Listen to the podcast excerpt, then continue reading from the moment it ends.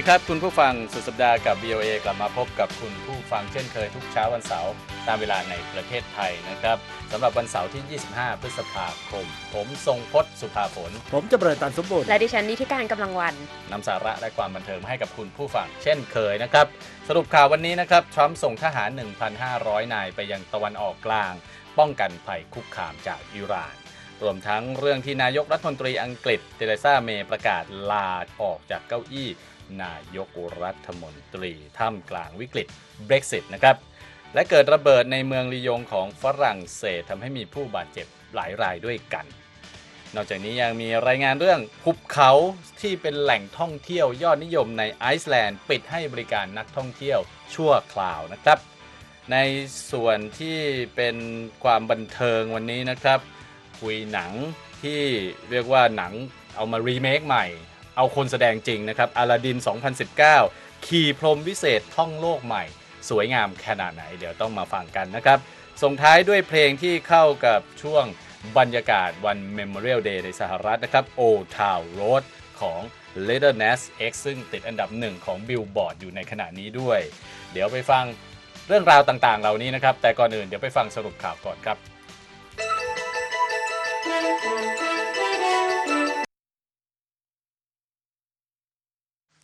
ครับ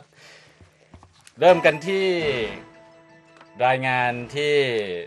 เกี่ยวกับสหรัฐ แล้วก็เกี่ยวกับความตึงเครียดในตะวันออกกลางนะครับ วันนี้ประธานาธิบดีโดนัลด์ทรัมป์ประกาศว่าสหรัฐจะส่งทหารอีก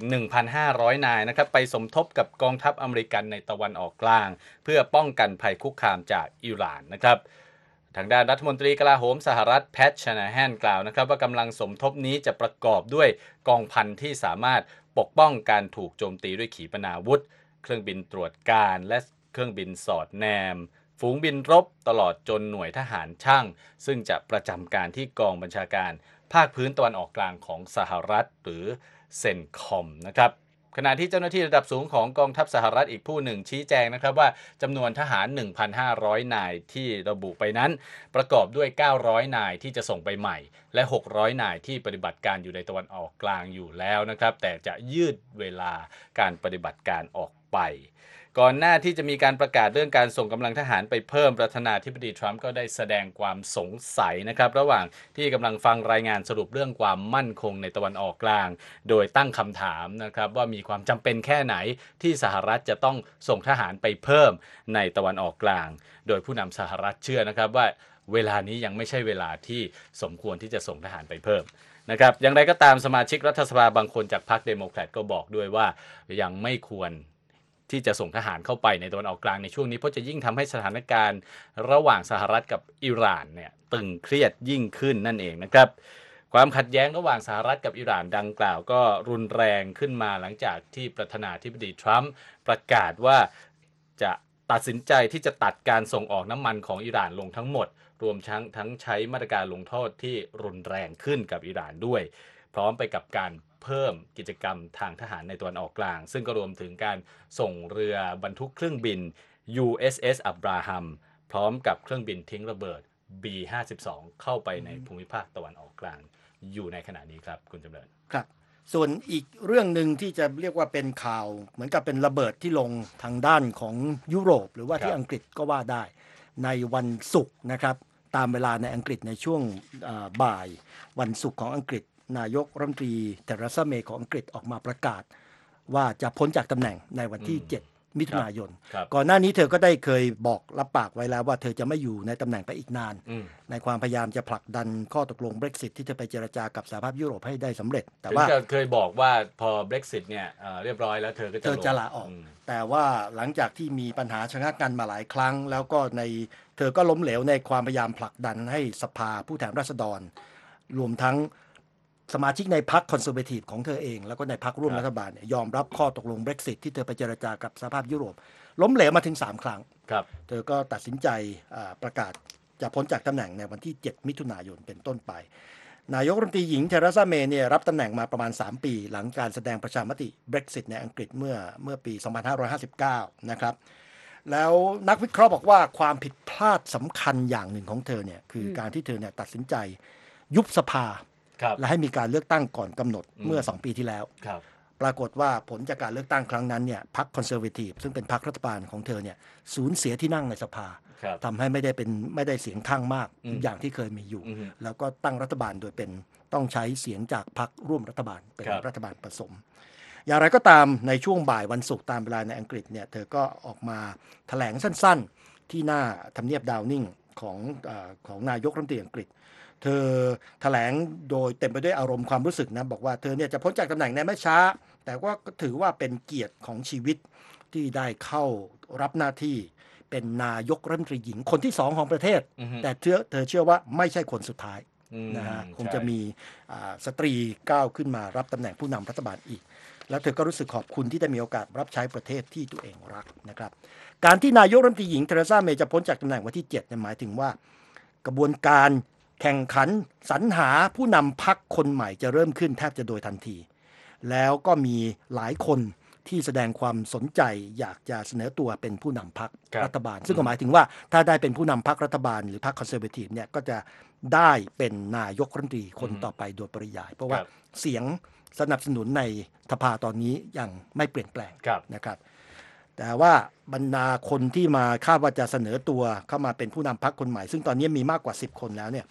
ส่วนใหญ่แล้วเนี่ยมีแนวทางนโยบายจุดยืนท่าทีเนี่ยที่แข็งกร้าวต่อสหภาพยุโรปครับก็คือต้องการที่จะให้อังกฤษแยกตัวออกมา หรือว่ามีข้อตกลงที่ได้เปรียบมากขึ้นอืมครับนะครับเอ่อหนึ่งในคนนั้นเนี่ยก็คือบริสจอนสันอืมซึ่งเคยเป็นอดีตรัฐมนตรีต่างประเทศครับก็ทำให้เชื่อว่าโอกาสที่อังกฤษจะแยกตัวจากสหภาพยุโรป หรือที่เรียกว่า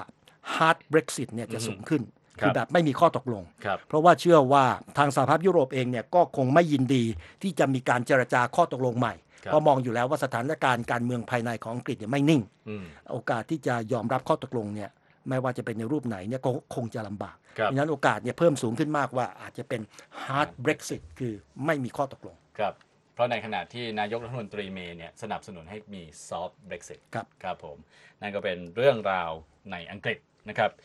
ขยับจากอังกฤษไปนิดนึงไปที่ฝรั่งเศสค่ะ อันนี้ก็เป็นอีกหนึ่งระเบิด แต่นี่คือระเบิดจริง และครัก็บเป็นเหตุรุนแรงที่เกิดขึ้นทางตะวันออกเฉียงใต้ของฝรั่งเศสนะคะ เป็นเหตุระเบิดบริเวณ ถนนที่พลุกพล่านใจกลางเมืองลียงนะคะ เมื่อวันศุกร์เป็นเหตุให้มีผู้บาดเจ็บอย่างน้อย 7 คนด้วยกัน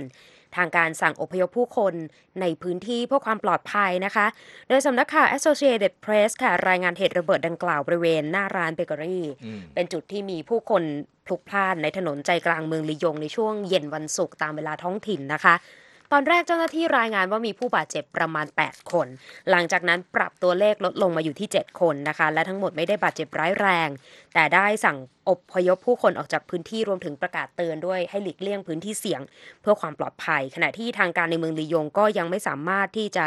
หาต้นต่อของเหตุระเบิดในครั้งนี้ได้ครับเพราะว่าเป็นลักษณะอยู่ในแพ็กเกจในกล่องอืมบางอย่างเป็นระเบิดทำมือ และอยู่ระหว่างการสืบสวนหาสาเหตุต่อไปนะคะ ฝั่งประธานาธิบดีฝรั่งเศสเอมมานูเอลมาครองค่ะกล่าวระหว่างการสัมภาษณ์บอกว่ารับรู้ข่าวเรื่องนี้แล้ว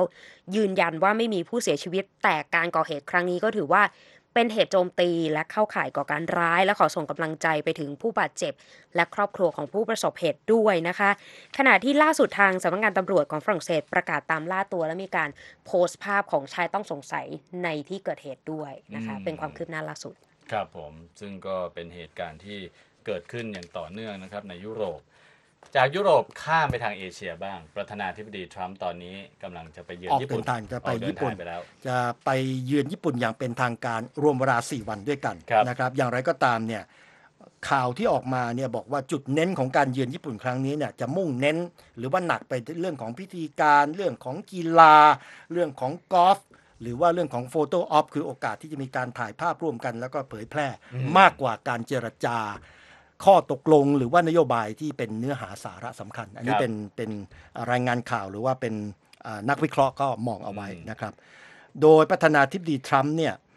ออกเดินทางไปไปญี่ปุ่นครั้งนี้เนี่ยอันหนึ่งที่อยู่ในกำหนดการก็คือว่ามีโอกาสที่จะเข้าร่วมรับประทานอาหารกับสมเด็จพระจักรพรรดิองค์ใหม่ของญี่ปุ่นอืมครับนะครับ จะไปเล่นกอล์ฟกับนายกรัฐมนตรีชินโซอาเบะอันนี้เป็นชื่นชอบชื่นชอบมากซึ่งซึ่งบอกว่า ความสัมพันธ์ระหว่างผู้นำญี่ปุ่นกับผู้นำสหรัฐเนี่ยสองคนเนี่ยเคยคุยกันหรือเคยพบปะกันมาเนี่ยกว่า 40 ครั้ง ซึ่งมากมายกว่าที่เคยเกิดขึ้นมา แล้วดูเหมือนว่าผู้นำทั้งสองคนจากมุมมองของนักวิเคราะห์เนี่ยบอกอ่าจะสามารถคุยกันได้โดยไม่ต้องมีสคริปต์ไม่ต้องมีวาระอะไรล่วงหน้า คือว่าถูกคอกัน แล้วก็ชอบไปเจอกันบนสนามกอล์ฟด้วยอันนั้นออกรอบอันนั้นด้วยกันอันนั้นครับก็เป็นเป็นเป็นรายงานข่าวที่ว่าครับใช่จะมีการไปเล่นกอล์ฟแล้วอีกอันหนึ่งก็คือว่า ประธานาธิบดีทรัมป์เนี่ยจะไปร่วมชมการแข่งขันกีฬาซูโม่อืมมวยปล้ำญี่ปุ่นครับแล้วก็จะมีการมอบถ้วยที่เขาเรียกว่าทรัมป์คัพให้กับผู้ชนะกีฬาซูโม่นี้ด้วยครับนะครับก็คงต้องดูว่าเออทรัมป์คัพเนี่ยเป็นรางวัลที่ตั้งขึ้นใหม่หรือว่าอย่างไร เพราะตอนนี้ยังไม่ได้ยังไม่ได้ชัดเจนนะครับ ทางด้านอดีตนักเขียนผู้ร่างสุนทรพจน์ด้านนโยบายต่างประเทศของนายกรัฐมนตรีญี่ปุ่น อาจารย์โทโมฮิโกะทามิกุชิเนี่ยเขาตั้งข้อสังเกตว่าการพบปะครั้งนี้เนี่ยคงจะไม่ค่อยมีเนื้อหาสาระที่สำคัญอะไรนะครับ แต่ว่า เจ้าหน้าที่รัฐบาลสหรัฐบอกว่า เดี๋ยวให้รอจับตามองวันจันทร์อือฮึวันจันทร์อาทิตย์หน้าเนี่ยจะมีการแถลงข่าวร่วมระหว่างประธานาธิบดีทรัมป์กับนายกรัฐมนตรีอาเบะซึ่งอันเนี้ยเขาคงจะมีการประกาศในเรื่องราวความสัมสัมพันธ์ต่างๆเนี่ยหลายอย่างด้วยกันทีเดียวนะครับอือฮึประเด็นหนึ่งที่รายงานข่าวบอกว่าเหตุผลที่นายกรัฐมนตรีอาเบะของญี่ปุ่นอยากให้ประธานาธิบดีทรัมป์ไปเยือนเนี่ยเพราะว่าพยายามจะให้ผู้นำสหรัฐนี่มีความผูกพันหรือความมุ่งมั่นในอ่า การประชุม G20 ที่ญี่ปุ่นเนี่ยจะเป็นเจ้าภาพจัดขึ้นในปีหน้าครับนะครับว่ายอมแบบว่าให้มีส่วนร่วมแล้วก็เข้าร่วมด้วย รวมทั้งอยากจะให้ประธานาธิบดีทรัมป์เนี่ยมีความผูกพันที่จะมีส่วนร่วมในการประชุม G7 ซึ่งจะมีขึ้นปีนี้ที่ฝรั่งเศสด้วยอืมนะครับ อย่างไรก็ตามเอ่อในขณะนี้เนี่ยในแง่ของนโยบายการค้าแล้วเนี่ยทั้งสหรัฐแล้วญี่ปุ่นเนี่ยต้องการข้อตกลงการค้า เสรีระหว่างกัน หลังจากที่สหรัฐถอนตัวจากข้อตกลงการค้า TPP ไป ครับ แล้วก็สหรัฐไม่มีข้อตกลงการค้าอะไรที่เป็นตัวตนอยู่กับประเทศในเอเชียเลยใช่ ในขณะนี้นะครับอย่างไรก็ตามก็ไม่ได้มีการคาดคิดนะครับว่าจะมีข่าวใหญ่เกี่ยวกับความคืบหน้าสำคัญในเรื่องการค้าเกิดขึ้นนะครับนักวิเคราะห์ไม่ได้มอง แต่นักวิเคราะห์มองว่าสิ่งที่ญี่ปุ่นเนี่ยต้องการจากสหรัฐเนี่ยก็คือข้อตกลงการค้าแบบทวิภาคี ระหว่างอือฮึสองประเทศ ซึ่งไม่เป็นอุปสรรคต่อการส่งออกของญี่ปุ่น แล้วจะทำให้ญี่ปุ่นเนี่ยสามารถวางแผนล่วงหน้าในเรื่องการลงทุนได้ในระยะยาวอือฮึว่าจะไปทางไหนครับเพื่อจะกำหนดที่ยืนและบทบาทของตนในเอเชียได้ถูกต้อง ครับผมก็ถือว่าเป็นพันธมิตรสำคัญของสหรัฐนะครับสำหรับญี่ปุ่น ก็คราวนี้นะครับวันนี้ก็ทราบกันดีนะครับว่าเป็นวันที่เข้าสู่สุดสัปดาห์ที่เรียกว่า สุดสัปดาห์ Memorial Day หรือว่าวันระลึกถึงผู้วายชนในสงครามที่สหรัฐเคยเข้าร่วมครับค่ะอาจจะยาวหน่อย แต่นี่คือคือการเอ่ออธิบายความหมายของวันนี้ เพราะว่าหลายคนไปบอกไปนึกถึงวันทหารผ่านศึกซึ่งไม่ใช่ วันนี้เนี่ยระลึกถึงทั้งไม่ว่าจะเป็นเจ้าหน้าที่เป็นเอ่อออือหือพลเมืองพลเรือนหรือเป็นใช่ใครแล้วแต่อืมนะฮะที่ชีพเสียชีวิต คราวนี้อย่างหนึ่งเป็นวันเริ่มต้นของ ฤดูร้อนในสหรัฐด้วยค่ะนะครับพอพูดถึงฤดูร้อนเนี่ยสิ่งหนึ่งที่คนอเมริกันนึกถึงเลย สนามหญ้าหน้าบ้านอืมอืมสนามหญ้าหน้าบ้านที่จะต้องเอ่อเขียวเขียวมีความเท่ากันหมดให้เหมือนพรมสีเขียวอืมอ่าสนามหญ้าหน้าบ้านมีความสำคัญ เพราะว่าทั้งทั้งเอาไว้โชว์นะครับให้กับเอ่อคนที่ผ่านไปมาเห็นให้กับ เอ่อเพื่อนบ้านได้รู้ว่านี่นี่เราเราเป็นคนมีระเบียบอ่าแล้วก็แสดงฐานะทางสังคมในระดับหนึ่ง แล้วก็เป็นการเอ่อเหมือนกับแรงกดดันจากเพื่อนบ้านด้วยว่า สนามหญ้าคุณเนี่ยยาวไม่ได้นะ สนามหญ้าเนี่ยจะต้องสั้นเตียนอยู่ตลอดเวลาเป็นระเบียบช่วยให้สุนัขที่บ้านมีความสุขด้วย ช่วยได้นี่ก็ช่วยนะได้ครับ เรื่องนี้ก็ถือว่าเป็นเอ่อประเด็นใหญ่นะครับสำหรับคนอเมริกันในช่วงฤดูร้อนค่ะ เป็นธุรกิจนะครับธุรกิจที่จะรักษาสนามหญ้าหน้าบ้านเนี่ยเป็นธุรกิจที่มีมูลค่าหลายหมื่นล้านดอลลาร์ต่อปีอืมรวมถึงยาฆ่าหญ้านะครับโอ้รวมถึงเรื่องของเอ่อยาบำรุงหญ้าต่างๆ แล้วก็เครื่องตัดหญ้าด้วย อันนี้เป็นธุรกิจใหญ่มาก ดังนั้นเนี่ยเอ่อก็เลยมีการพูดถึงว่า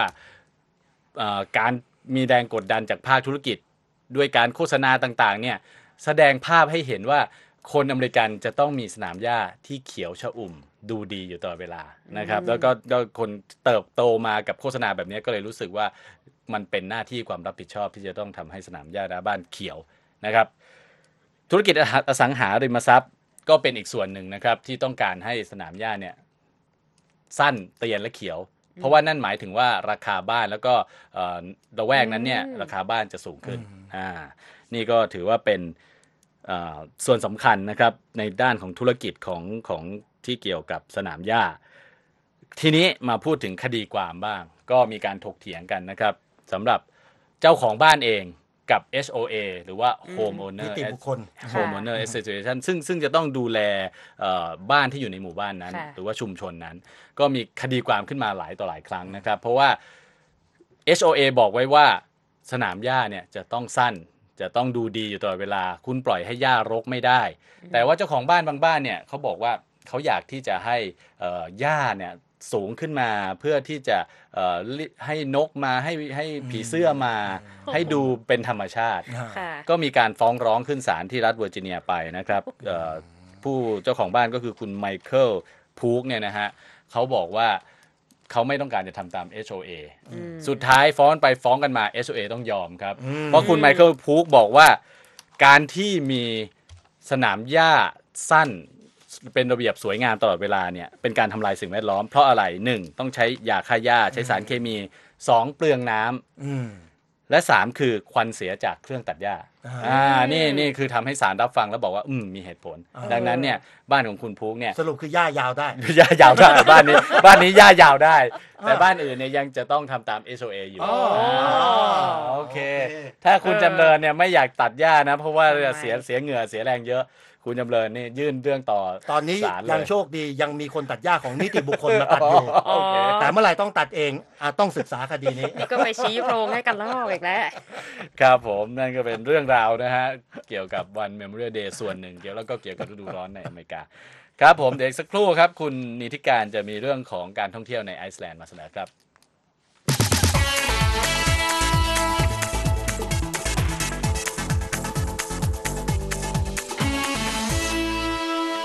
อ่าค่ะตอนนี้เนี่ยหลายประเทศนะ รวมถึงประเทศไทยด้วยก็มีการปิดที่ท่องเที่ยวบางส่วนอ่าเพื่อทั้ที่งจะปิดเกาะทำปิดอืมหาดใช่เป็นสถานที่ท่องเที่ยวครับนะคะ ล่าสุดไปที่ไอซ์แลนด์แล้วค่ะหุบเขาแห่งหนึ่งที่เรียกยากหน่อย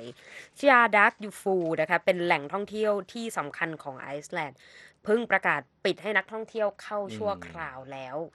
หลายคนอาจจะบอกเอ๊ะทำไมมันมาโด่งดัง ที่โด่งดังก็คือ มาจากซีรีส์ดัง Game of Thrones อ่าเพราะว่าใช้เป็นแน่นอนสถานที่ถ่ายทใช่ใช่ำนอกจากนี้ค่ะซุปเปอร์สตาร์อย่างจัสตินบีเบอร์ก็เคยไปถ่ายมิวสิกวิดีโอที่นั่นมาแล้วอ๋อเขาบอกว่าเฉพาะจัสตินบีเบอร์นะใน MV ของเขาอย่างเดียวที่ไปเดินเหยียบ พื้นหญ้าไปอาบน้ำไปใต้กำแพงหุบเขา แค่นั้นน่ะ ทำให้มีผู้คนไปเยี่ยมชมภูเขาดังกล่าวมากกว่า 1 ล้านคนเลยทีเดียว อืม ทีนี้มันเป็นปัญหาค่ะ ครับเพราะว่านักท่องเที่ยวอีกหลายคนที่พอทางการประกาศว่าไม่ให้นักท่องเที่ยวเข้าไปชั่วคราว ปรากฏว่ายังพยายามขับรถเข้าไปที่หุบเขานั้นนะคะ และเจ้าหน้าที่อุทยานต้องคอยอธิบายว่าไม่สามารถรองรับนักท่องเที่ยวได้แล้วอืมแต่ปรากฏว่านักท่องเที่ยวบอกว่าพยายามจะเกลี้ยกล่อมโอ้โห อุตส่าห์ขับรถมาไกลนะคะ ยังไงก็ขอเข้าไปหน่อย ก็ให้มาเป็นเงินตอบแทน ซึ่งถือเป็นการติดสินบนเจ้าหน้าที่ ยิ่งไปกว่อนนั้นไม่ได้ให้คุ้นๆเงินะนแบบเนี้ยไม่ได้ให้เงินอย่างเดียวพอนะคะ มีการมอบอาหารท้องถิ่นแบบว่าอ่า ฉันมาไกลจากดูไบฉันมาไกลจากประเทศต่างๆนำหอบของฝากไปให้ เพื่อให้เจ้าหน้าที่อุทยานเปิดทางให้เข้าไปเยี่ยมชมซะอีกมากสุดคือ เธอเคยมีเจ้าหน้าที่ของทางอุทยานปฏิเสธ ตั๋วเครื่องบินไปดูไบฟรี เพื่อแลกกับการให้เข้าไปในอุทยาน ดูสิมันเป็นอ่าปัญหาขนาดไหนครับข้อมูลเมื่อปีที่แล้วนะคะมีมีผู้ไปเยี่ยมชมไอซ์แลนด์มากถึง 2 ล้านโอ้3แสนคน เมื่อเทียบกับ 8 ปีที่แล้วมีอยู่แค่6แสนคนเท่านั้นก็ครับถือว่าเป็นปัญหาทางสังคมที่น่ากังวล ครับผม อันนี้ก็เป็นเรื่องของแหล่งท่องเที่ยวกับเรื่องของธุรกิจการท่องเที่ยว อันนี้ก็มีการประทะกันมายาวนานนะครับ หลายประเทศ โอเคครับ สักครู่ครับ เดี๋ยวเข้าสู่ช่วงคุยกันบันเทิงครับ Saturday night at the movies.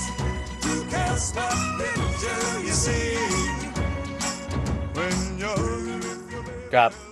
ก็เข้าคุยหนังกันเลยนะครับ ค่ะ เรื่องหนังที่จะคุยกันวันนี้อลาดิน 2019 ซึ่งยังไม่ได้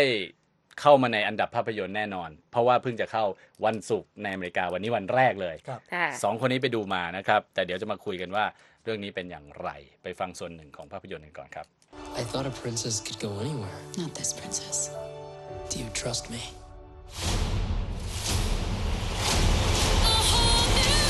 Don't you dare close your eyes. เพลงนี้มาเนี่ยรู้เลยเพลว่างต้องขึ้นเป็น ปุ๊บดิฉันอยู่บนพรมพิเศษแล้ว โอ้โหไปแล้ว จะลอยไปไหน ไม่รู้เดี๋ยวรอลงมาไปก่อนมาเล่าให้คุณผู้ฟังฟังกันก่อนว่า ตกลงว่าเป็นยังไงบ้างอลาดิน 2019 อ่าเล่าให้ฟังจริง ๆ แล้วไม่ต้องไม่ต้องเล่าแล้วล่ะ เพราะมันคืออลาดินกับตะเกียงวิเศษ อืม แต่ว่าพอมาในเวอร์ชัน live action แล้วเนี่ยก็คือมีผู้คนนักแสดงตัว ตัวตนปรากฏอยู่จริงอือฮึก็เลยทำให้หนังเนี่ยต้องเพิ่มความสมจริงยิ่งหนอยิ่งกว่าเดิม เพราะว่าแต่เดิมเนี่ยมันเป็นการ์ตูนตั้งแต่ปี 1992 แล้วหลายคนก็ฮือฮาในช่วงนั้น เพราะว่าภาพวาดสวยงานประณีตแล้วก็บทเพลงเมื่อสักครู่ที่ฟังแล้วพรมขึ้นเลยนะคะ แล้วก็มียักษ์จินนี่ตัวสีฟ้าจอมขโมยซีนซึ่งโผล่เข้ามาสร้างสีสัน พอในปี 2019 เนี่ยคนก็คาดหวังแล้วเทคโนโลยีมันไปไกลแล้วอะคุณ CG มันสวยงามไหมอืมนักแสดงเป็นอย่างไรก็เลยทำให้เกิดข้อเปรียบเทียบและล่าสุดก็คือวิลสมิธครับที่มารับบทยักษ์จินนี่ทำให้อืมเกิดข้อถกเถียงว่าโอเคหรือเปล่าเนี่ยทำไมเอาวิลสมิธมารับบทนี้อือฮึนะคะ ส่วนพระนางเนี่ยเป็นหน้าใหม่หมด เพราะฉะนั้นแรงกดดันค่อนข้างต่ำโดยส่วนตัวอดิฉัน ปะไม่ได้ไปดูการ์ตูนมาก่อนอืมอืมอืมนะคะ ก็เลยอ๋อไม่ไม่เคยได้ดูมีการ์ตูนเรื่องเรื่องนี้เลย ไม่ไม่ได้เป็นแฟนการ์ตูนอ๋อขนาดครับนั้น แต่ว่าจากสื่อสังคมออนไลน์ก็บอกได้ว่าค่อนข้างที่จะมีการ on script ก็คือเป็นไปตามการ์ตูนเนื้อเรื่องในเนื้อที่อยู่ในเรื่การ์ตูนนะคะ เพราะฉะนั้นเราเลยตัดจุดนี้ไปบอกความสนุกไม่ได้มาจากการอิงตามต้นฉบับแล้วอือฮึมันมาจากระยะทางเส้นทางก็คือเส้นเรื่องว่าค่ะเขาดำเนินไปยังไงสนุกแค่ไหน เรื่องฉากประทับใจเพราะมันสวยงามตาการตาฟู่ฟ้าดี CG ฉากสัตว์ต่างๆเนี่ยน่ารัก ดูสมจริง ดูรู้สึกว่าอืมสามารถจับต้องได้เนียนสมจริงนะคะ ก็ทำให้ดูกลมกล่อม โดยเฉพาะไม่ต้องจะเรียกว่าสปอยดีไหมอะนกแก้วอืมนกแก้วเนี่ยเหมือนละครหลังข่าวบ้านเราเลยนะ คือยุเก่ง ยุเก่งแซวเก่งแล้วคิวดีมากเลยก็เลยรู้สึกว่าเออขำดีเป็นเป็นอะไรที่ทำให้รู้สึกสนุกสนานไปในตัวนะครัคะบอ่ามาถึงทางคุณจำเริญมั่งเนี่ยคุณจำเริญก็ไปดูมาเหมือนกันเพราะปกติเนี่ยคุณจำเริญจะไม่ค่อยไปดูหนังอะไรแนวนี้ แต่ว่าผมผมผมชอบแนวแฟนตาซีนะแต่คุณอ่าจำเริญบอกให้ไปดูเรื่องนี้แหละนะไปดูเรื่องนี้ในโอเคมมนต์นะตัวแสดงเห็นครับบอกว่า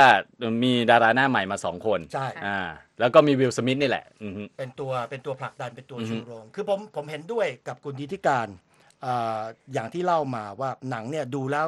น่าสนุกน่าติดตาม ในเรื่องก็เป็นเรื่องของเด็กหนุ่มคนหนึ่งที่เป็นอะไรนักฉกชิงวิ่งราว ครับ ตามท้องถนนอือฮึ นะครับ แล้วก็ไปได้ตะเกียงวิเศษ ซึ่งเรามีสิทธิ์จะขอพร หรือขอของขวัญได้ 3 อย่างถ้าอ่า ถูตะเกียง อือฮึ ค่ะ งั้นว่าไปแล้วเนี่ยหนังเรื่องนี้เนี่ยอ่า พรหรือของขวัญที่ได้จากเรื่องนี้ก็มี 3 ประการเหมือนกันอ่าตามใจผมอ่าฮะนะครับอ่าอันแรกสุดเลยเนี่ยคือนักแสดงชายนะครับที่รับบทเป็นอลาดินอ่าเป็นนักแสดงที่ว่าไม่ได้เป็นที่รู้จักเท่าไหร่เป็นหนุ่มน้อยนะครับมีนามมาซูดอ่านักแสดงแคนาดา แล้วก็มีเชื้อสายอียิปต์ครับในเรื่องนี้เนี่ยผมว่าเขาเราดูแล้วเนี่ยมันสะท้อนความเป็นมนุษย์ มันไม่เหมือนกับการไปดูหนังซูเปอร์ฮีโร่เพราะว่าอืม เขาเล่นบทในนี้เนี่ยถึงแม้ว่าจะพยายามยกตัวเองขึ้นมาเป็นเจ้าชายเสแสร้งเป็นเจ้าชายเนี่ยแต่ว่ามันสะท้อนความเป็นมนุษย์จริง ๆ ว่าจริงๆเนี่ยคือมันเป็นคนอะเรามีจุดอ่อนแล้วมีความอ่อนแอ เราไม่ perfect ไม่สมบูรณ์ไม่แน่ใจในตัวเอง แต่จิตใจงามอืมและอยากจะทำอะไรสิ่งที่ดีๆ แล้วก็หลงรักเจ้าหญิงก็พยายามจะ up ตัวเองเพื่อให้ไปมีคุณค่าคู่ควรกับผู้หญิงอือฮึนะครับ มีคำพูดอยู่ตอนหนึ่งอาของยักษ์จินนี่ที่มาบอกว่า เจ้าชายเนี่ยมันไม่ใช่รูปลักษณ์ มันอยู่ในตัวคุณอืมความเป็นเจ้าชายเนี่ยมันอยู่ในหัวใจเราอ่าอ่านี่คือนี่คือกิฟต์หรือหรืออันที่หนึ่งที่ผมรู้สึกว่าเออผมได้จากเรื่องนี้อ่าฮะอ่าอันที่สองเห็นด้วยกับคุณนิติการฉากสีสันคอสตูม เสื้อผ้าสวยดูแล้วเพลินมากเลย เพลงมีเพลงประกอบเป็นช่วงๆด้วยนะครับใช่เหมาะกับหนังรับอ่าบรรยากาศของช่วงเนี่ยปลายฤดูใบไม้ผลิเข้าฤดูร้อนอืมดีอืมอันที่สามก็คือเจ้าหญิงอ่าอ่า เป็นคนผลักดันเรื่องเลย เจ้าหญิงเนี่ยนาโอมิสกอตครับนะครับหน้าใหม่เหมือนกัน เป็นนักแสดงอังกฤษมีเชื้อสายอินเดียครับไม่นั้นเนี่ยเธอก็เป็นคนที่ช่วยเดิน ผลักดันเป็นพลังผลักดันหนังเรื่องนี้ พอๆกับวิลสมิธในฐานะของยักษ์จินนี่อ่าโดยโดยนานาโอมิสกอตเนี่ยในบทของเจ้าหญิงแจสมินเนี่ยจริงๆแล้วบทบทนางตัวนำหญิงของดิสนีย์หรือว่านิทายนินิยายของดิสนีย์เนี่ยจะออกมาแนวเดียวกันนะอืมหญิงแกร่ง ใช่ใช่ มีหลังๆจะมีพจะลัเป็นงเป็นพลังหญิงจะออกแบบมานั้ในนทำนองนั้น ถึงแม้ว่าบทบทประพันธ์นี่จะเขียนมานานแล้วก็ตาม อืม เธอเธอทำได้ดี แล้วก็มันก็สะท้อนถึงในแง่ของอะไรอะผู้หญิงในสมัยใหม่ ไม่ได้อยากจะมีชีวิตอย่างสุขสบาย อือฮึอย่างอืมที่เสด็จพ่อวางไว้ให้ อืม แต่รักประชาชนอ่าอ่าอยากจะทำในสิ่งที่ดีอ่าๆฮะ ให้กับประชาชนและตัวเองได้ออกไปสัมผัสต่างๆกัน ครับใช้ได้ทีเดียวน่าดูทีเดียว โอ้โห ฟังแล้วนี่จัสมินอันนี้นี่น่าไปลงสมัครเลือกตั้งเหลือเกินนะฮะ เดี๋ยวเดี๋ยวอ๋อเอานยมีความรักประชาชนใช่ไหมเออนายกอังกฤษใช่ใช่อ๋อครับผมก็อลาดิน 2019 นะครับ ก็เนื้อเรื่องอะไรนี่ฟังแล้วก็น่าสนใจตัวละครน่าสนใจนะครับอ่าก็จากกันไปวันนี้ด้วยเพลงที่เรียกว่าเข้ากับบรรยากาศวัน Memorial Day นะครับ เป็นเพลงที่ชื่อว่า Old Town Road ของ Little Nas X นะครับ ซึ่งติดอันดับหนึ่งบิลบอร์ดก็ส่งท้ายกันไปเลย ผมทรงพจน์สุภาผล ผมจะเริญตันสมบูรณ์ในดิฉันนิติการกำลังวัน สวัสดีครับค่ะ Yeah, I'm gonna take my horse through the old town road. I'm gonna ride till I can't no more. I'm gonna take my horse through the old town road. I'm gonna ride till I can't no more. I got the horses in the back, horse stock is attached.